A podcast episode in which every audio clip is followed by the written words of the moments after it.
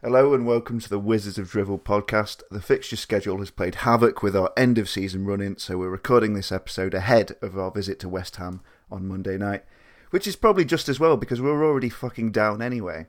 So, to say goodbye to the Premier League with me are Chris Brammer. Hello, Dave. Ben Cartwright. Good morning, Dave. How are you doing? Very well, thanks. And making a what I believe is his second appearance on the Wizards of Drivel podcast, it's Real Sport football editor Jon Mackenzie. Hello, Dave. How are you doing? I'm very well. Uh, this is a weird one because there's four of us, which never normally happens. So I'm worried it's all going to break down horribly. But you know what a metaphor that would be for our season. um, so we've got no actual game to uh, talk about in this episode. So I thought we'd just kind of uh, kind of say goodbye to the Premier League by talking about a few kind of issues around it. And the first uh, kind of question I've got is something you suggested to me during the week, Ben. Uh, a kind of debate you'd seen discussed about uh, will the Premier League actually miss Stoke? It's a huge question. It's one that's been on my mind for a while. Um, and literally, as I went to bed last night, um, groggy eyed, I saw a Talk Sport poll um, on on my Twitter feed. Don't go on Twitter before bed, guys. Um, it's it said, "Who will you miss um, when they get relegated?" Presuming that Southampton, Stoke, and West Brom would get relegated. Um, the, the, options were those three teams and none of the above. And I think um, this is off the top of my head. I think Southampton got the the honour of having sort of about twenty five percent. These numbers aren't going to fit at all, by the way. Uh, got maybe thirty percent. Uh, West Brom eight percent. Not great. They're not going to be missed. Stoke City nine percent. Surprisingly, we beat West Brom in that. I mean, none of the above did win.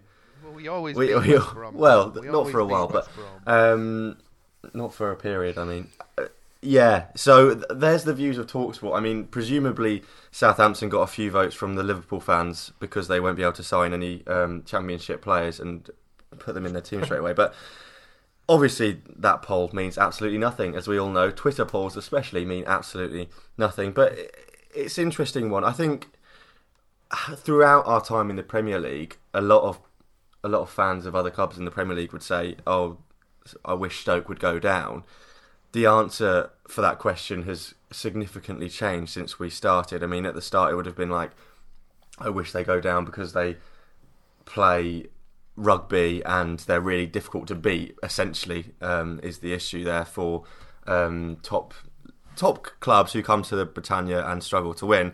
Now the answer is no, I want them to go down. I won't miss them because what are Stoke, and it's something that we've talked about a lot, and and that's a great shame that it's it's come to this. I mean, will the Premier League miss Stoke? I'd probably say no, not in the current format. And I mean, we've moaned about it as Stoke fans, so if other Premier League fans are going to say, "Oh, goodbye Stoke," and fair enough, then I'm not going to bemoan them for that because why? Why wouldn't you? Because we're awful. Mm.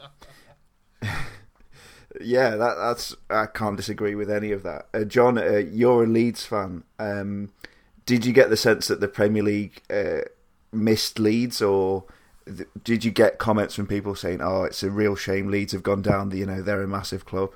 Because I, I imagine that who people want to go down depends on very much on their own club allegiance. But uh, what was your experience of Leeds' relegation night? Yeah, it took time, I think, before we started getting the. Well, you know, Leeds feel implicitly like they're a Premier League side, and we, we miss them, and it would be good to have them back in. Um, whether or not that means anything, I don't know, and and I guess it's the whole thing with that is just a peculiarity of history, right? It's it's something that happened um, at a very specific point in, in Premier League history, and I think when you look at when you look at Leeds, you do get um, a very concrete idea of what well, Leeds are a club in stasis, so you get a very concrete idea of what Premier League football was like before it really became the the behemoth that it has become. Um, so I think with when when it comes to Leeds, there's all that there's all that background that is, is is around there, and obviously the fact that we went we got to the semi-finals of the Champions League like three four years before we went down in the end, that also uh, affects it. Um, and Leeds is obviously a big city. It's got it's the big well, I think it's one of the biggest cities in the UK, which only has one club. So there's there's that as well. Um, so I don't whether or not the comparisons with Stoke would be fair. I don't know at all. Um, but I suppose Stoke have always felt like that club who who got into the Premier League and I I guess avoided against all the odds stayed there. And I think that's there's more and more clubs doing that now. Um, so mm. I hmm. think that probably will affect the way that people will view Stoke. They'll be like, well, yeah, they had their fair chance of, of, of reversing the odds, but you know, it's it's only natural that some teams have got to go down. And I think, as you say, on the basis of what's happened this season, and people always remember what's happened at the end of a of a spell like this rather than through the whole course of it. I think, yeah, the majority of Premier League fans won't miss Stoke because they'll they will say precisely that. You know, Stoke were just somewhere where you would go, hope that none of your players got injured, uh, and would probably be harder to beat than you would hope. So, hmm. uh, someone, uh, me and Ben were at FC United of Manchester yesterday, and I heard overheard someone make the point that this season all three promoted teams are probably going to stay up. Um, so, is it the case, Chris, that we're just not special anymore? And it, it, what what our our achievements were can be achieved by clubs with seemingly less resources than we had, and whilst playing better football. If you if you believe Huddersfield and Brighton play better football than we do, I mean, there, there is certainly an argument for that, and I think. Um, I think that fits nicely into the, the narrative that was our time in the Premier League. I think when we came up, and it was that very dogmatic Tony Pulis football, it was very much like um, we were. Oh, oh, oh, yeah, we we weren't welcome at the Premier League. It was that feeling anyway. I mean, uh, what Stephen Mifflin's book that he wrote about the first season, uh, staying up, was exiled in the Promised Land, wasn't it? Um, the you know it was quite clearly a narrative that we as fans bought into, and it that you know people didn't want us there, and we kind of thrived off that. Um, I think football definitely has changed, and I don't know whether it would be necessary for a team coming up now to play the same type of football um, that we played when we first came up. Although saying that, I don't think I, I, think it's very easy ten years on to look back and be like, "Oh, Stoke, oh they they stayed up for ten years. It was quite easy." Like the team that came up by no means were of a Premier League quality, and I I do think the the job that Tony Pulis did had to be commended because, yeah, that was not a team of Premier League quality, and somehow it managed to survive relatively comfortably um, un- until this point on. And whether whether teams coming up now need to do the same thing, I don't know. I guess we'll find out when Tony Pulis gets Middlesbrough up at some point, won't we? And see what he does then.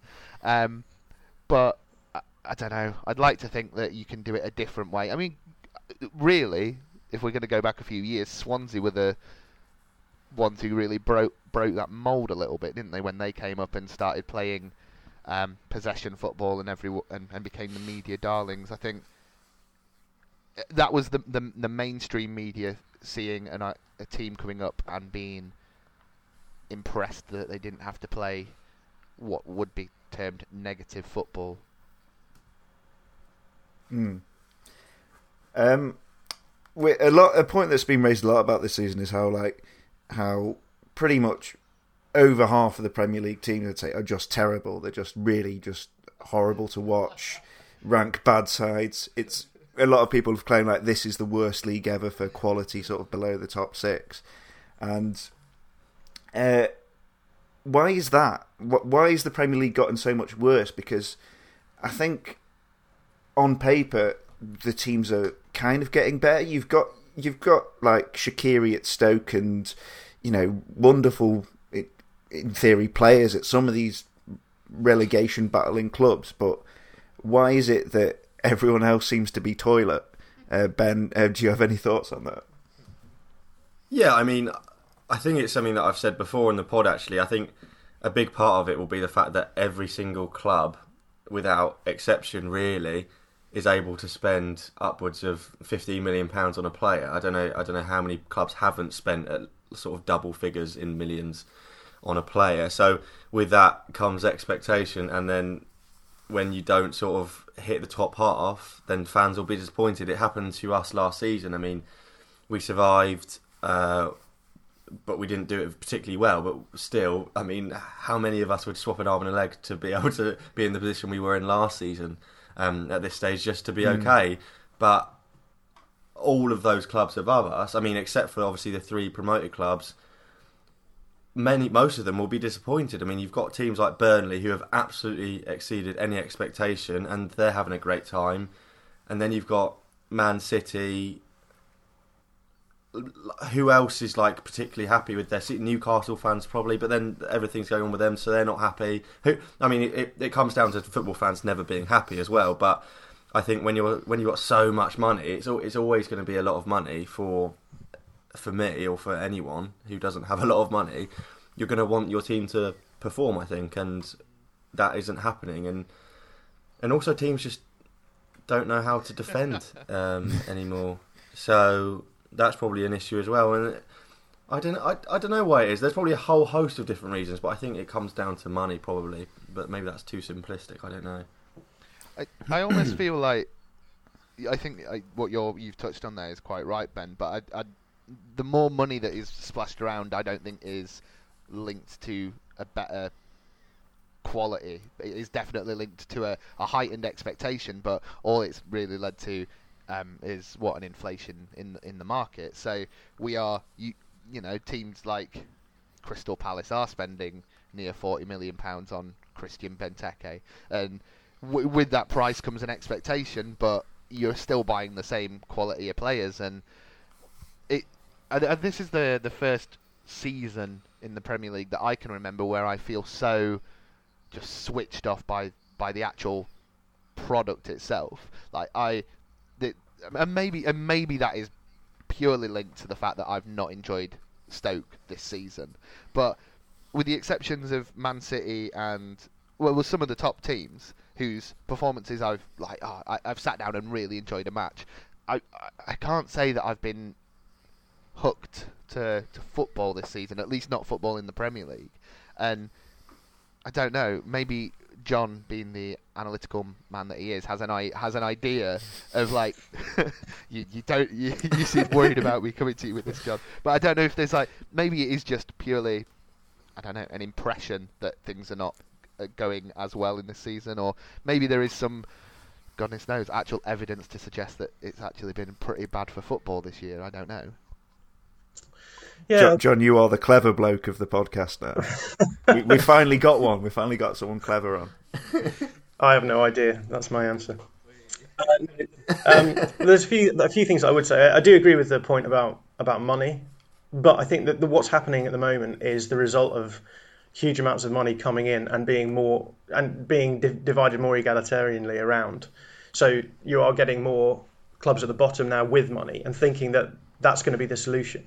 So you have you have a very interesting phenomenon this season, I think, which is yes, the clubs who've come up have done well, but it's been balanced off against clubs who you traditionally think would do quite well doing badly. So so West Ham starting the season very poorly. Everton for a while were looking like like they might be in a relegation battle. Um, Crystal Palace even um, a club who've not spent no money in, in recent years. So I think what, what's happened is is that there is this narrative that goes around where people think more money equals success, but that, that's obviously not the case. And what the, the, the lesson that we've learned from the clubs going up is that you can do quite well with spending your money, but spending it wisely.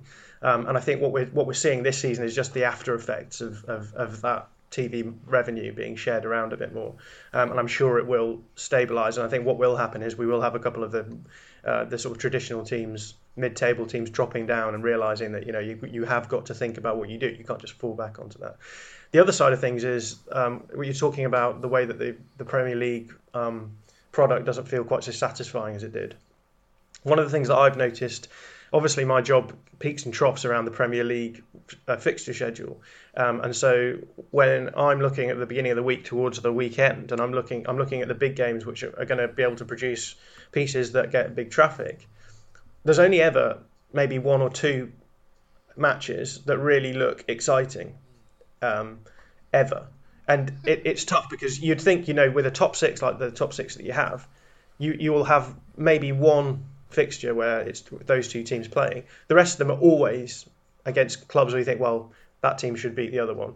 Well, yeah, we could do we could do a few uh, pieces on I don't know um, Brighton versus Spurs, but they are they simply aren't going to generate as much traffic as as the as the um, I don't know Manchester United versus Liverpool match, obviously. Um, and it does feel as though there is no sort of there's no media medium teams now. There's no one who you think, oh, you know, I mean, even Burnley. With Burnley play the top six, you still expect the top six to win nine yeah. times out of ten.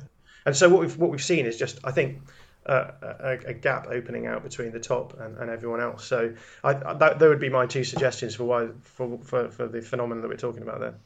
And would you would you think? Sorry, but would, sorry, Ben. I was going to say, would you think then that when you say that it will stabilise in the future and teams who recognise that actually we need to invest a bit more wisely into how to progress, um, there could be a situation then hopefully in the future where more middle ground teams are coming to the forefront and teams that you, you do see say let's pick an example of Burnley say say Burnley start wisely investing their money in progressing I think I think for me it's the the I don't ever feel like there is a possibility of a team improving year on year to get and, and break into that top six or or seven. Like Everton have spent all that money this year.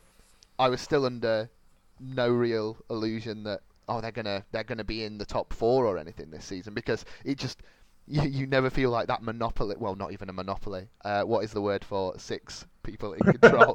but uh, sexopoly. But I think it sounds sounds far worse than it should do. but, but I mean, it's it's it's rare that a team would come along and be able to break that up. Obviously, Leicester in the last few years is a is a prime example, but uh, of that, and that was a really exciting season. Um, I think that was that was kind of our hope for Stoke is that we would progress year on year. Yeah. We'd get a top, be a top 10 team, improve, improve. I mean, these were the ambitions that Mark Hughes laid out. Improve, improve, get European football. Like, and, and obviously, and, and not obviously, but gradually improve. And I don't feel like, I don't know, almost like that's not possible for teams. Mm. I'd, I'd say it should be possible. I think it should be, and I, it's surprising that it hasn't been done. I mean, Leicester probably are the example that have done it. I mean, that was shocking, but they've somehow been able to maintain that level of of, of okay, they they might get into that sort of that whatever what what you consider Everton to be. I know they haven't been, but that sort of I don't know seventh, eighth position being their own. Um, that's probably down to having players like Mahrez and Vardy, and who knows what happened when they leave. But anyway, the hope was for Stoke to be that team. Three nights in a row. It wasn't oh god we're going to go down. It's oh how do we get to that next level? and now it's just fallen completely to shreds, and that's why it's so gutting. Mark Hughes, what have you done to our club slash everyone else? Um, also, quick point: egalitarian, longest word ever used on the pod. So living up to your name there, Jon. Thank you very much. I, I was impressed by sexopoly. I couldn't stop thinking about what that board game would look like, you know.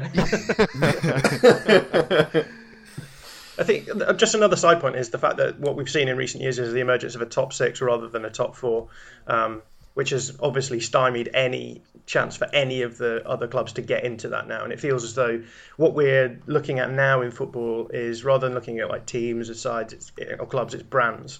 Um, and Manchester United are the classic example of that. There's a, a brand that just was too big to fail. They they they they have not played good football in five years uh, and yet they're still finishing in the top six uh, by dint purely of having having that brand that they can exploit and get big players in and and get more money in. So I think that probably affects it as well. The other thing to think about as well actually is the fact that a lot of um, savvy businessmen are buying up championship clubs, realizing that the easiest way to get your club into the Premier League and make them more sustainable is buying a club that where there's a lot more uh, availability to to make those changes earlier on, so that when your club gets into the Premier League, so that's what we've seen with, I mean, Huddersfield to an extent, uh, but we'll see that with Wolves. I've no doubt next season um, will they will stay up and they will look decent.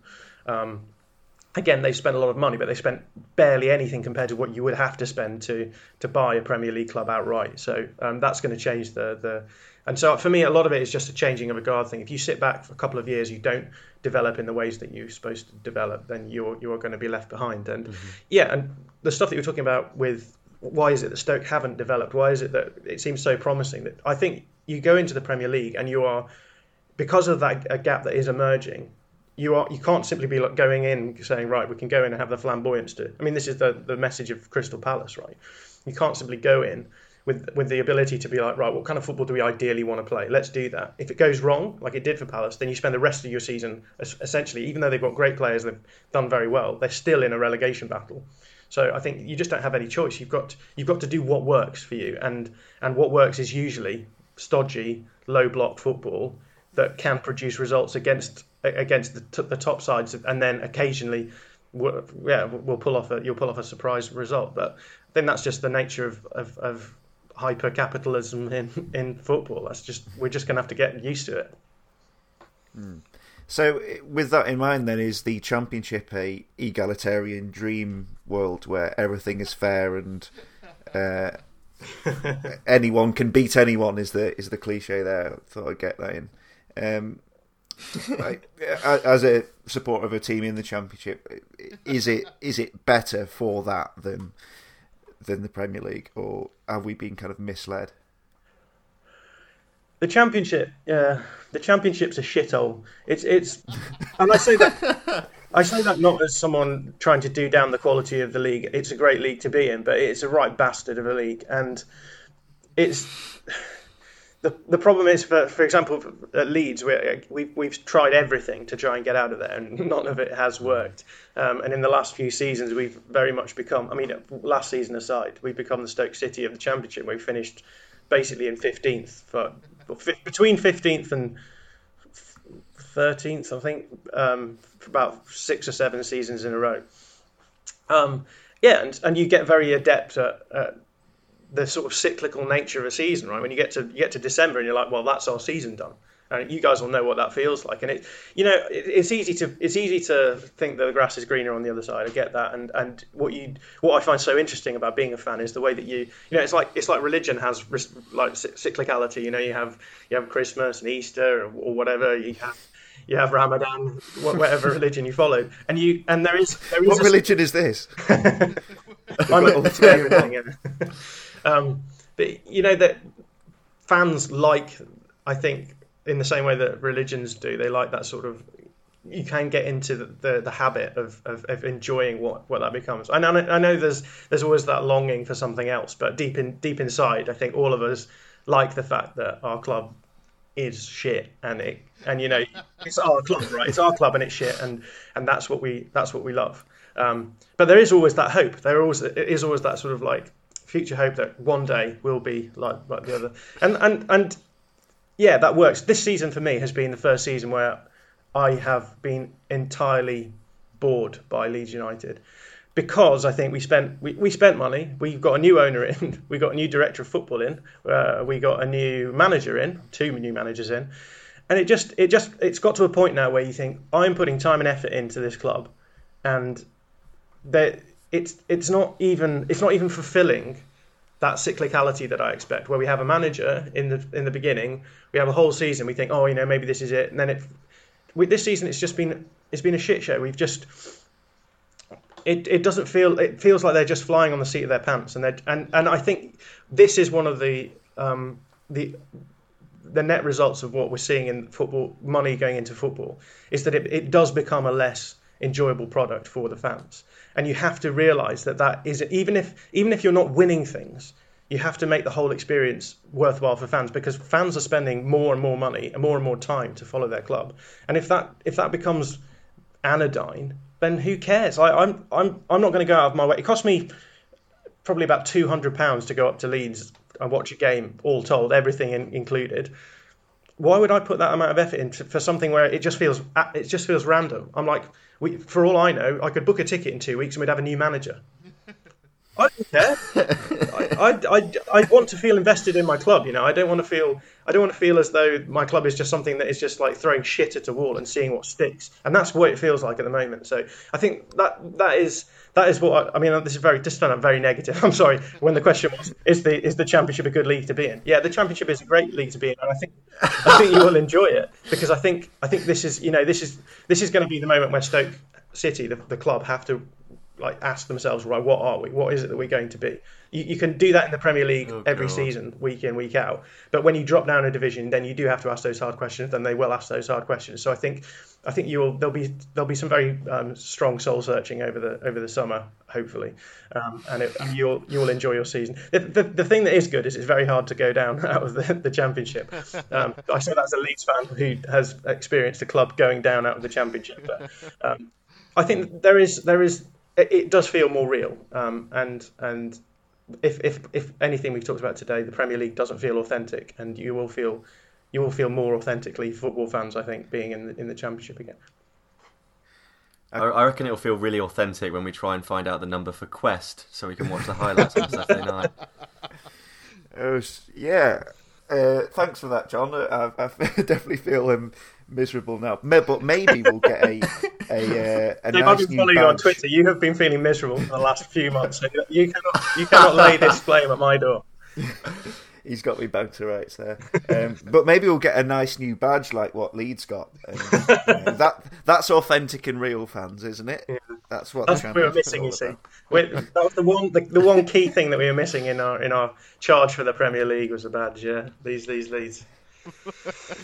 Um, Chris, so uh, we've kind of discussed on the podcast about like how uh, yeah we get to this stage of the Premier League season where you're either going down or we've just about stayed up and like oh yeah I'm sick of the Premier League side of rubbish. But as we've just said, the Championship's a shithole. Um, I know you follow the Bundesliga quite closely, Chris. Like, but but when people talk about these foreign leagues, it's like oh Bayern just dominating Germany, Madrid and Barca just dominating Spain. Like, what league should we try and get in? should, we try, should we apply for the Scottish League or something? I think genuinely, if we're looking for ones where things are a, a, bit different, then we should be applying for the MLS. Clearly, I think we do. I think we do well there. There is no relegation. Um, we now you're talking. Yeah, we get to partake. I mean, we we could realistically every season getting a playoff because they have playoffs every year, don't they? In that league, hmm. we could. It'd be great. I love it. So if we came last, oh, think of the first... away days. That would be fantastic. I mean, yeah, if we if we came last, we'd get first draft pick and all that type of thing. It'll be be superb. I, I I'm loving it. I, I have nothing Honestly. more to add on the MLS. I don't really know a lot about it apart from it's, it's, it's MLS for a start, not the MLS. So oh, you've already yeah. you've already oh. you've already alienated all of your American listeners. I'm afraid. Oh, sorry, sorry, Zach. uh, but, oh well, I'm I'm the worst. It's like now I understand what it's like when you know the the Americans now understand when they call it the EPL. How how angry I feel about it. So sorry. But the the EPL makes more grammatical sense the, than the, ma- the MLS. The just to sort of put soccer. the Major League Soccer or the English yeah, Premier League. Yeah. The Major so, League. Just doesn't I mean, this is a massive. This is a. This is a classic. Derailed, derailed the conversation again. Segue. Yeah. we should go to MLS, Dave. okay, good. right, we're back on track now. Um, uh, the next question I've written down is uh, Is the Premier League actually boring? Which we've kind of discussed uh, there, Chris. Like, you, you don't feel like too satisfied with the Premier League. Uh, ben, like, do, do you just kind of switch off now from the Premier League? Do you think it's, you think it's kind of just, eh? Yeah, I mean, it's interesting. I I was well, driving back home from that game last night, um, and I was listening to the Liverpool game, um, and it's just you, it, it's a true point. Like I'm, it's Liverpool v Bournemouth, so immediately, even me, I'm just like, I don't, care about this result. I, I didn't watch it when I got home. I didn't go and switch it on the telly. I was just listening to it on the radio because there was nothing else on. And then I'm even I don't know. I, I mean, the great example of how the Premier League is boring. I, I'm watching Match of the Day in bed, and I, I just I literally fell asleep. I woke up about half one, and my laptop was still playing BBC One. At some point during Match of the Day, at which point I am not entirely sure, I literally switched off completely and fell asleep because I was not clearly enjoying it. And that might be down to Gary Lineker, Alan Shearer, and Ian Wright, but I again can't say. Um, but yeah, I I don't know about the Premier League. It, it's an interesting one, really. I through the podcast, through Who Are You, we've been to a lot of different stadiums and games, and and I've been to a few non-league games around the Manchester area on, on a Saturday at three o'clock, and I. It, it's so much simpler to be able to just walk up to a game, pay a tenner or whatever, and just have a nice time. You don't have to, you don't have to worry about seeing an amazing bit of skill. There's no expectation there. There's just I'm going to go watch a game of football with probably a mate or maybe even on my own, sip on a beer, and jobs are good and everyone go home happy. The Premier League, I switch on and, and you kind of. I watch it because I want something wrong to. I want something to go wrong for the top six side. If it's a top six side against a, another one, or if it's two top six sides, you obviously want just a, a game full of goals and madness. There's that expectation for something amazing to happen in the Premier League because there's there's this thing that the Premier League is amazing. So why would it not happen every single game where it just doesn't? So you you get the one nils, which would be fine in a sort of non-league game where you'd paid a tenner, but you get those sort of boring one nil, nil nil games on telling. It's like that was the worst thing ever. Never getting those two hours of my life back, whatever on Twitter and and that kind of stuff. It's weird. Um, is the Premier League boring? Probably a bit, but then football can be boring because we're sort of used to just seeing highlights all the time now. So I think we've sort of we've just got used to seeing amazing moments. But then when you go to a, a lower league game, and I'm not sure this will happen with the championship even because they're still getting this expectation. But when you go to a quotation mark rubbish game of football, it's obviously not rubbish. I wish I was that good at, at football. Um, you don't expect anything, and, and you just have a nice time because it's football and you like it, and that's why we all started watching it, I guess. Mm yeah. Well, th- that kind of takes me on to my next question. Is um, I suppose this is more for Chris and Ben. Like, what do we actually want from Stoke now? Assume, assuming all going well, we go down. Like, what what are your kind of expectations from following Stoke now, Chris? Are they right? We need to get back up. We need to get in the Premier League. Are they? You know what? It's it's tough to get back up, but I just want to have a good time uh, and what and what makes it a good time for you following Stoke? Right. Because it's been a long time since I've considered you know a Stoke game to be a good time. Well, uh, well I think from a, a, purely on the pitch point of view, my expectation would be for them to invest wisely and to make a go of getting promoted. Because I mean, we've said this and, on time and time again, but I don't. If you are not looking to try and at least improve and achieve you know winning things, what is the point in participating in a in a in a league or it, it, like I understand that not everyone can can win it and goodness me, but if you are not at least trying to improve your team year on year, what is what is the point? So I would I would want us to make a go of, of promotion and especially in the next season or two when we are at a financial advantage to other well I say a financial advantage to other teams in the in the championship because of the parachute payments, but there is a lot of money floating around in that division. Um, but whilst these parachute payments are coming in, you'd want us to make advantage of it and at least try and, and have a go. Uh, uh off the off the pitch, and for me personally, I mean, I just it's funny that I just want to feel like football is a bit more authentic again. As Jon was saying, there's something very hyper capitalist about the Premier League, and that's not to say that the Championship isn't, because goodness me, it quite clearly is. But I, I want to at least feel, and maybe this is a case of when you're away from the spotlight of the Premier League, and it, and there aren't 12 articles written every minute about every little nuance of the Premier League, and you know, you're not under that intense spotlight all the time. talking about you, Jon. I'm not,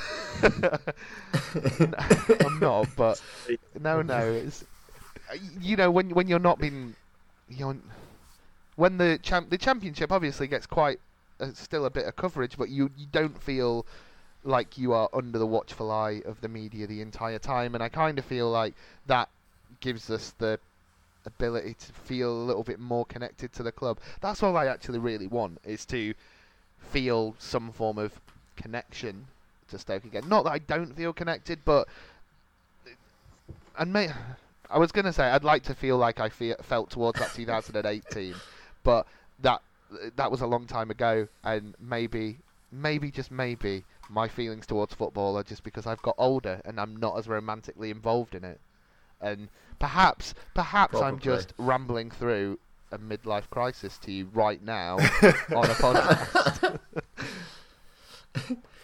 I think I think the thing is obviously no one wants to get relegated again. Just to, to make that clear, we not we don't want to do a Sunderland. That would be Hot disastrous. I mean, we keep on we oh, we keep on. I was going to say, but you, but we do want to do that because we want to reclaim our uh, Checkatrade trophy and do that. So so we'll do oh, that. of course. Okay. Yeah. I mean, we'll do that silver first linings, and then come silver back linings.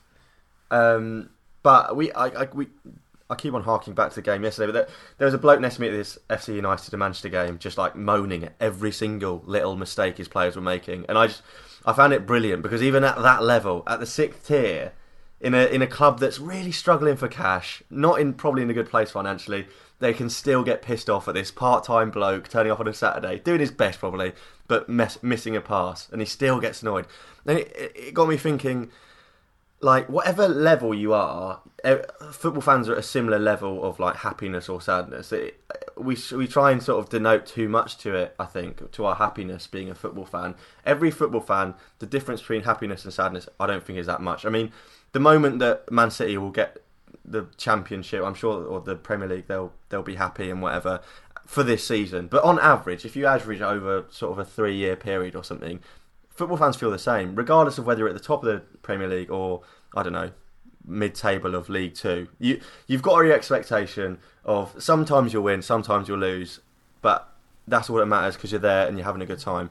So if we get to the Championship, as I, I think what I'd like to see in the Championship is, in an ideal world, is sort of what we expected from the Premier League, and and that's to go to games and be able to win some, win some in a nice style. I mean literally a handful of games ever in my life Stoke have probably won in a in a nice style. But wouldn't it be nice to drop down to Championship and be able to do that? Um, I'm not expecting it, but it would be nice. Um, and then from there, if we can challenge for promotion, then fine. If we can't, then also fine because we can still watch the game. We can still have fun. I can still. It'll be easier to get tickets for me um, as a as a, as a non-season ticket holder in a in a in a selfish way good on me. but as long as we, as long as we can, another hot take I know, but as long as we're there and um, we're not going to be too dissatisfied, we'll just you just get used to the equilibrium of, of Championship football. At this moment in time, we're like, oh no, it's the end of the world, we're going down. But at the end of the day, next season we'll probably be moaning just as much. we'll probably be happy. We'll just just be as happy as we are right now, but we'll be in a different place but because of the sort of the ladder of it all, it seems like life is going horribly wrong, and, and it will be over by this time next season. But it won't. I hope. And you'll be winning, you'll be winning a lot more games. So. That's what everyone keeps on saying. No guarantee, but we hope. I was going to say I now have no right to, to sort of jump in at this point because um, I have nothing to do with Stoke City. But it's interesting again hearing what you're saying about authenticity, and I think what the Premier League has become like the opera now in that you get your tickets well too expensive. You go and you go into an auditorium, you watch the show, and then you leave. And mm. Again, uh, in, in, recent times, I've been to the Bundesliga. I've started going along to, to I'm going to out myself as a massive wanker. I've started going along to Dulwich Hamlet because they are my because they are my football club, and they're they're obviously getting shafted by by major corporations. So I've been to a couple of those games, and those games, they and this is what you're saying about feeling as though you connect to a community those games do they do feel they do feel more in. I, do you know? I think we talk about is the Premier League boring, and the, the question that we're asking there is, it's a quality question, right? You're asking what is the what's the, the actual quality of the Premier League. Now the Premier League is very good quality. It's like I think probably the best football at the top level. of, of any league in, in Europe at the moment um, across the top six. I think if you looked at each top six around around Europe, people don't watch football simply for the best quality, and I think there's there's been there's been a correlation between people thinking a league is good with thinking are the players in it good, and I've having been to a few Dulwich Hamlet games, I've enjoyed them even though the quality is naff. I've got into them. I care about them winning. You, you, you, you they are more exciting because you don't know what's going to happen. Like yeah. you can have clear one on ones, and, you, and like there's no there's no like there's no saying what will happen. So I, I think we, we need to be very aware of the fact when we talk about this sort of thing. What do we mean when we when we're talking about boring? What is it? What are we aspiring to? Like what is exciting football? Um, because I can get excited about by watching Manchester City play, like you said, Chris. But mm-hmm. I can watch their games and I can, I can, kind of think the only games I find exciting are, are, like Champions League games where there feels like there's a lot more at stake, and it's there's that every everyone in Europe is involved. But yeah, you can you can be less bored watching worse football. Um, yeah terms of quality. So I think that's just a point I, to, to be made.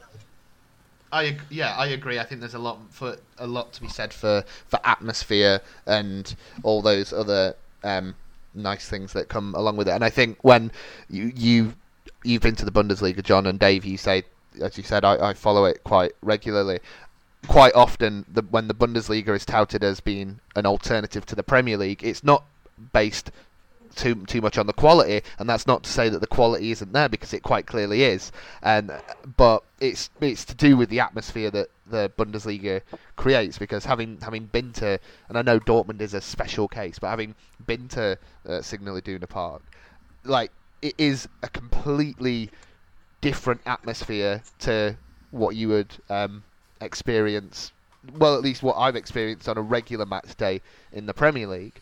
It's and, and I think that's kind of that that when we say authenticity, it's the connection with the the everyday fan, the person who lives in the locality, who goes along to the game, um, and I I don't know whether that will change when we go to the championship. That in my head, I feel well, it will, but I don't know. Um, but that is my hope. Yeah, well, a, a couple of uh, points on what you're just talking about there. I think what a lot of people want from football is kind of chaos rather than quality football. They want entertainment. Now, if if that comes from Kevin De Bruyne and David Silva tearing a team to pieces, or it's from this amazing goal that we saw at FC United yesterday, Ben, where a goalkeeper ran out to the edge of the area, uh, tried to head it away, but ended up flicking it backwards, Chicharito style, into the path of the striker. something as like slapstick as that. Um, I was just going to say on kind of your point, Chris. Like uh, one of the kind of arguments I've seen trotted about uh, about our relegation will be, won't it be great when all the hangers on from the Premier League promotion, the 2008ers, the FIFA generation, uh, you, I think you're you're one of these people. Um, won't it be great when they all stop coming to the Premier League and we've got the uh, real fans in the stadium again. Like, are you just? I, I, I always kind of want to hit my head on my laptop whenever I see that real fans phrase. But uh, do you do you think there's any truth to that at all? No, not really. What what? Because what people are saying there is that oh, I can't wait till the young people don't come along again. Can't wait for, which is a ridiculous statement. And the idea that, of course, there was a, a swell in popularity uh, when we were doing well and we got promoted in 2008, but we've been there for, for 10 years now and people are 10 years older and we've got a, gener- a new generation of fans on their own. I don't think that the size of the crowds will be uh, sold out every week like they are in the Premier League, but I don't think you're going to see this return to 12,000 people at the at the ground again. at least not unless we go on years and years of a downward spiral. Um, but I, I, just think that that, that feeds into a, a, lovely narrative that proper football men have, isn't it? Where oh these kid these kids and the YouTubes and the FIFAs and the football man they they think they know players because they've seen them on a computer game. Like it's it's all very it's very. It's not just kids though either, is it? It's no, not it's, just kids. It's, I, it's the 27 year old clearly... me on the podcast. I, I, get that. I am I am target number one, and whilst I was there before 2008, I will quite happily admit that yes, I play Football Manager, and as a result, I've heard of some players because I bought them for Newcastle United or something ridiculous like that.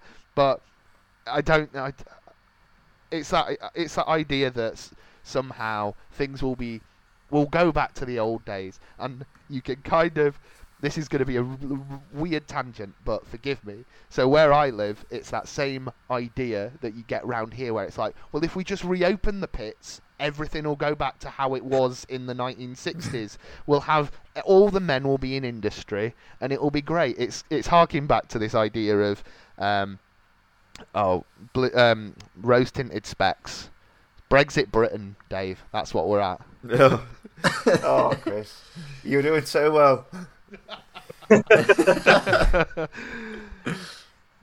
Sorry. Um, but yeah, no, that's all right, Chris. But yeah, I and that that was quite a rant. I I think that I don't think you'll see a drop in in, in gate too much. I don't think you're going to lose too many of the young kids who have got into Stoke over the last few years. Um, but but it's nice for some people to have someone to rally against, isn't it, and be angry at. So good for them. Mm. It's it's a shame though, isn't it? Because because clubs should be fighting for the next generation to come to the games. It shouldn't be a battle between old and young people for who supports the club. I don't. I don't like think well. it. I don't think it is really. I think it's it's wherever these ten thousand extra fans came from. Like they they could just be like. But that's 50... na- that's a natural part of things. Yeah, they they could. That's that's why Liverpool are the best supported club or whatever, whoever is. Like, yeah, I, am just saying it's the reality. I'm just saying I don't. Yeah, no. Yeah. I don't necessarily think they they are all young people, but that they are part of the kind of argument you hear from people saying, "Oh, it's just load of more young people are coming to see the Premier League." Where I think it's it's people of all ages, and like so, some of them might just be old old people who just want to see Stoke in the Premier but, League, and that's fine. You, they might not even be Stoke fans. It's kind of silly to think that of the twenty eight thousand people in the Stoke end at any given game that they will all be Stoke fans and all kind of really feel passionately about the club. Some people will just come for a day out, and do you know what? I don't care. That's fine. Like, yeah. wh- why? Why you? Why is this kind of this?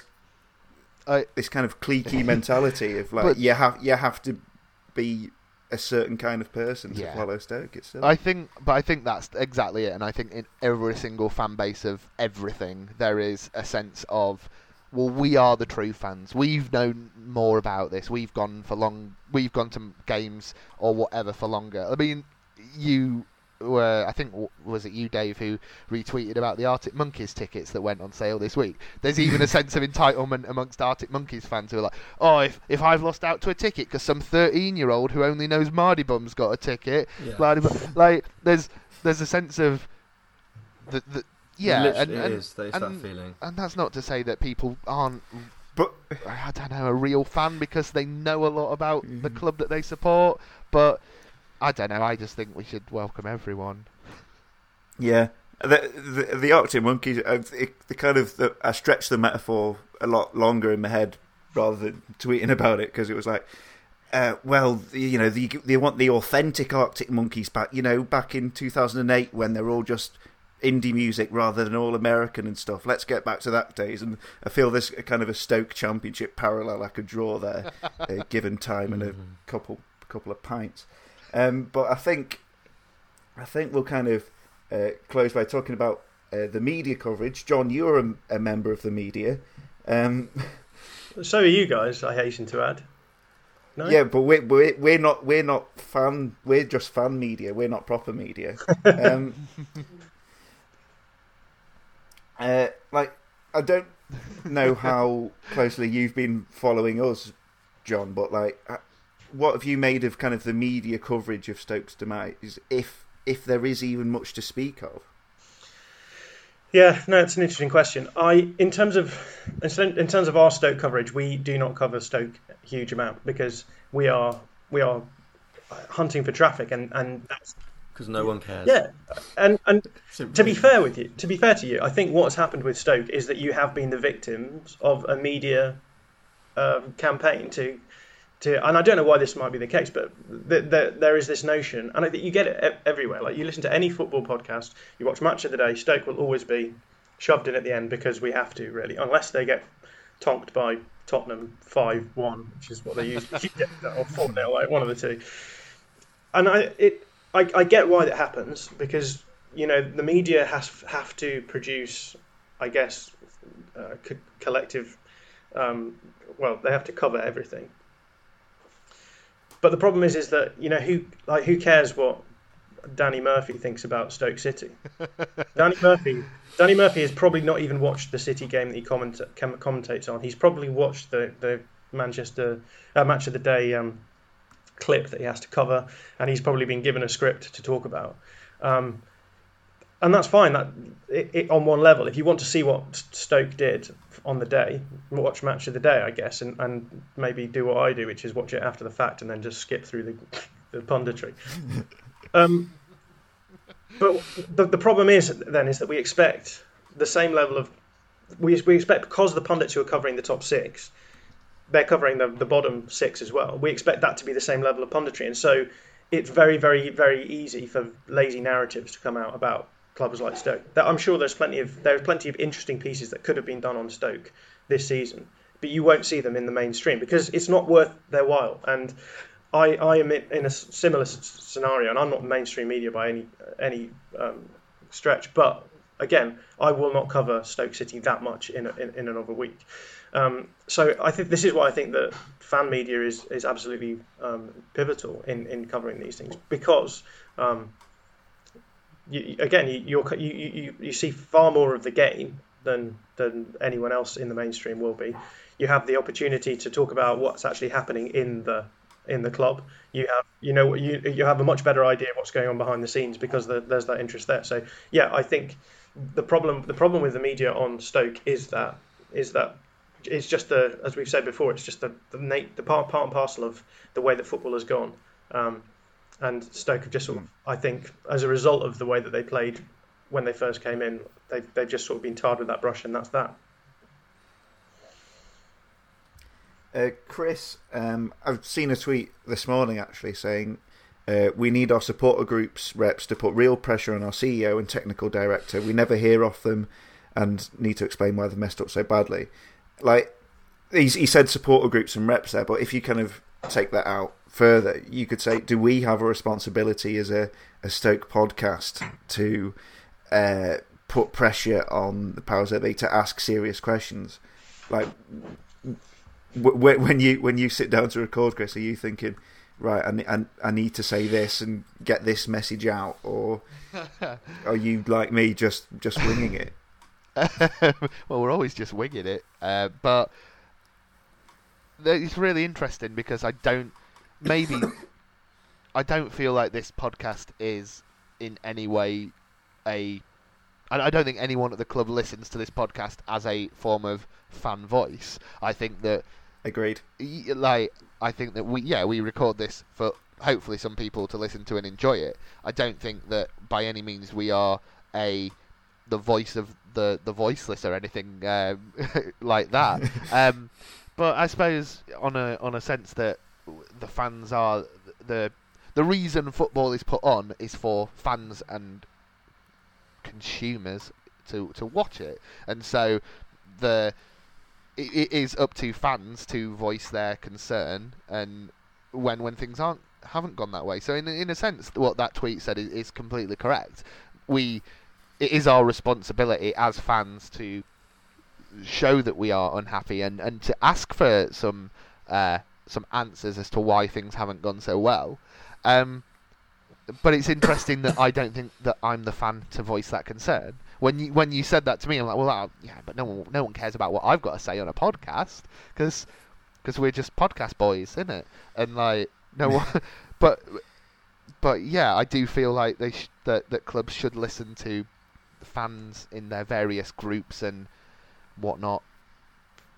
Mm. Saying that, I don't think they will like realistically, I don't think there's going to be any form of communique from the club saying, "Listen, this is what's gone on this year." There's not. This is the problem, I suppose, with clubs across the board. But my gripe with Stoke is that we've not been transparent with how we've operated things this year.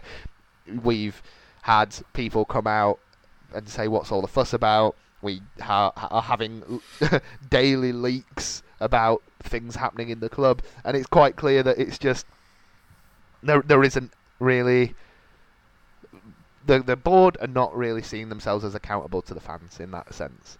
Um, whose job it is to bring that together and to start getting some answers, I don't really know.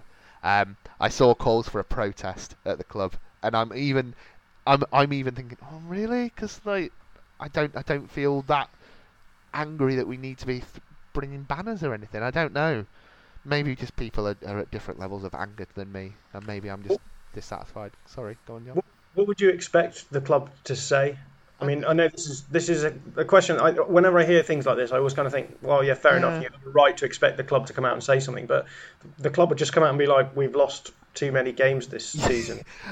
yeah, we, yeah. We could have sacked Hughes earlier, but we would have been in the same boat most likely. I oh, don't know. I always, I always think that. Is, I think I think is why they don't respond. Yeah, I think you're correct, and I think what when people like when I say, "Oh, I want answers from the club," what I'm actually saying is, for for months and months, we've all noticed similar things happening here, uh, and we we've all identified issues.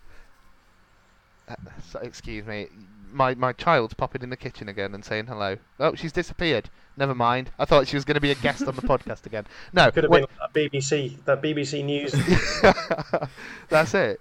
But yo, no, yeah. When I say that I want answers, it's not actually um, me saying I want them to come out and give us, uh, let us know what's gone on. Actually, what I want is, I want you to come out and, and validate my opinions. I want you to come out and, and tell me like that what I think has happened this year is true and admit that you are that there's some level of fault. And of course, they're a professional organisation; they're probably not going to do that.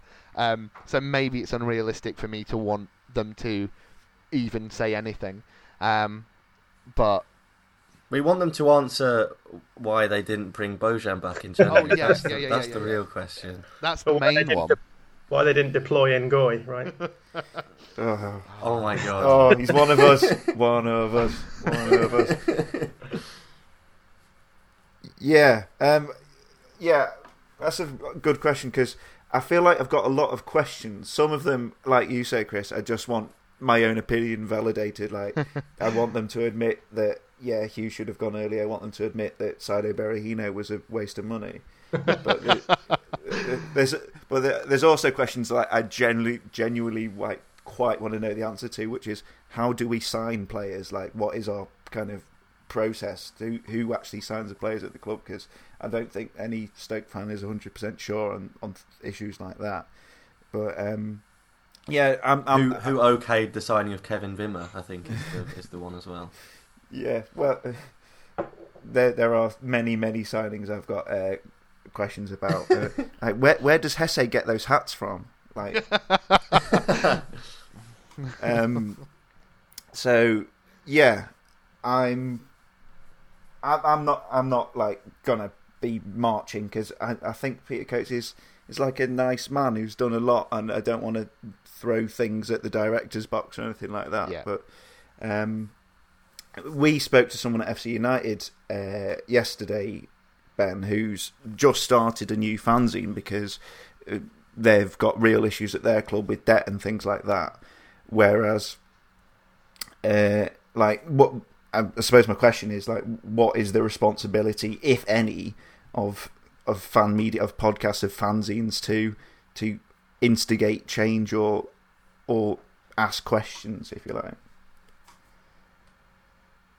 I think it's it's it, fans have a voice. Fa- fans have opinions. Sorry, and what podcasts and fanzines do is give that voice a, a, a louder reach. So I, I, I, saw they were all over the stadium. This was their first ever um, first ever edition of their fanzine, and they were all over the stadium. People were buying it. I saw people reading it. Dave and I, well, Dave had more of a, a read than me. I, I flicked through, and and there was some interesting stuff in there. I mean, will will it do anything in the club realistically? Maybe at that level, it's probably got more of a chance to influence things. I mean, I don't think Peter Coates listens to Wizard of Drivel, which makes me very sad. But the point is of this is, pro- I mean, it probably started for you, Dave, as it as it was your baby. is you've you've got lots of opinions and you want to voice those opinions and it makes you feel a bit better doing it on an official basis. Um, it doesn't make if, me feel better. That, if that influences other people um, to think the same or maybe question their their opinions and maybe think in a different way, then that's probably the point of it. It's it's almost like a, a political thing where we want to well not not want to, but we want to we want to share our opinions and if people agree or disagree that's always been the point of this podcast to to get people involved and, and sort of have that conversation and and voice what we think so i don't think podcasts certainly at our level at Stoke's level are going to change anything but maybe if we keep on getting relegated and in six seven years time maybe we will influence things but then we'll also be in the national league north so.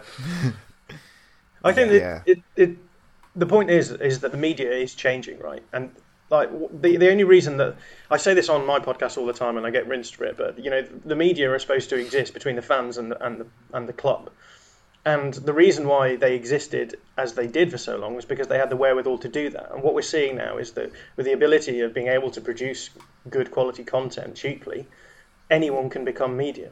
And and the, the point is is we go, we are going to see this happening more and more often. The reason why your your podcast will will work over against the, the mainstream is because you're covering Stoke in way more depth than the mainstream ever could, right? And so I think everyone has this idea of, oh, you know, the media are out there. That, that that's who the media are. But essentially, you become media by simply doing what you're doing and then getting more and more exposure and and more and more, um, I guess, contacts within the club. And that's good. That's a good thing. And and and so I, I just I, I suspect what the the problem is is that we still have this idea of the media as being sort of crusty old men wearing John Motson coats who get to go into the clubs. But it's th- things things are changing. You know, the um, the, me- the media has become so much more um, widespread than it has. On my good friend Miguel Delaney, he says to me, "Well, you you you work for a blog blog spot he calls my website a blogspot. I'm salaried to work for my website. He's salaried to work for his website. I am a member of the SJA. He's a member of the SJA. this is the thing. The thing is that the media is now it's become it has become flattened out, and so you have to. I think you have to be aware of the fact that you know, yeah, don't don't get like delusions of grandeur or anything, but being in being in the media is simply allowing an outlet for for uh, the fans to, to give them I guess, more information about the club, whatever.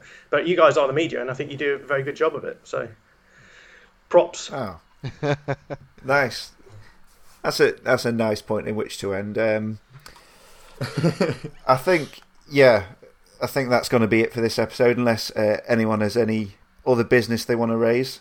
Um, just on that point on on the media, was, uh, you do get the sense that certainly you kind of mainstream writers, yeah, newspaper writers and so on do exist in this bubble to the point where, like, f- when they're questioned by either fan or club, that oh, and they kind of prick that bubble, then everything's turned into chaos. Like the uh, when Arsenal send a gif of Özil drinking tea to a writer, it's suddenly an attack on the media. Or if a if a fan questions like, well, you didn't really explain this part of the club, which is a big deal and then it suddenly becomes an attack on them, and it feels like certainly the uh, media kind of draw up the drawbridge sometimes, and uh, that's that's why that's why we're here to just talk talk drivel for an hour and and make us feel better for not getting proper jobs in the mainstream media. uh, is that it from you, Chris? Yeah, that's it from me. Nice one. See you later, Ben. See you later. Have a good one. Uh, Jon, um, since you're uh, this is only your second appearance, do you want to plug a load of stuff because you do do a lot of stuff? yeah, I, I, guess I do. Um, if you want to follow, if you want to follow the stuff that I write, it's all on. It basically all comes out on Twitter.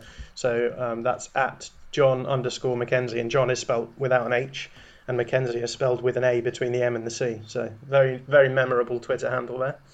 Um, in terms of yeah, my other my, my, most of my written stuff at the moment is coming out on um, Real Sport as well. That's realsport101.com, and then the other thing I would push is my my podcast, which is on the team of John O'Shea's platform. We're we're running a what we're calling Morons podcast at the moment. So if you want to, that's all about basically looking at the football media it, it's a bit more of a media watch approach to, to football media. So we talk about some of the things that have gone on on Twitter or in the media. Um, uh, we, for example, this week we talked about Arsenal Fan TV basically being moved over onto Channel Four. So if you, if those sorts of things interest you, then then pop over and have a listen to us. That's uh, at Tojos T O J O S underscore on Twitter, uh, and then we're on Audio Boom as well. So keep a lookout for that. Brilliant. Um, thank you very much for listening. Go on, Stoke. Oof.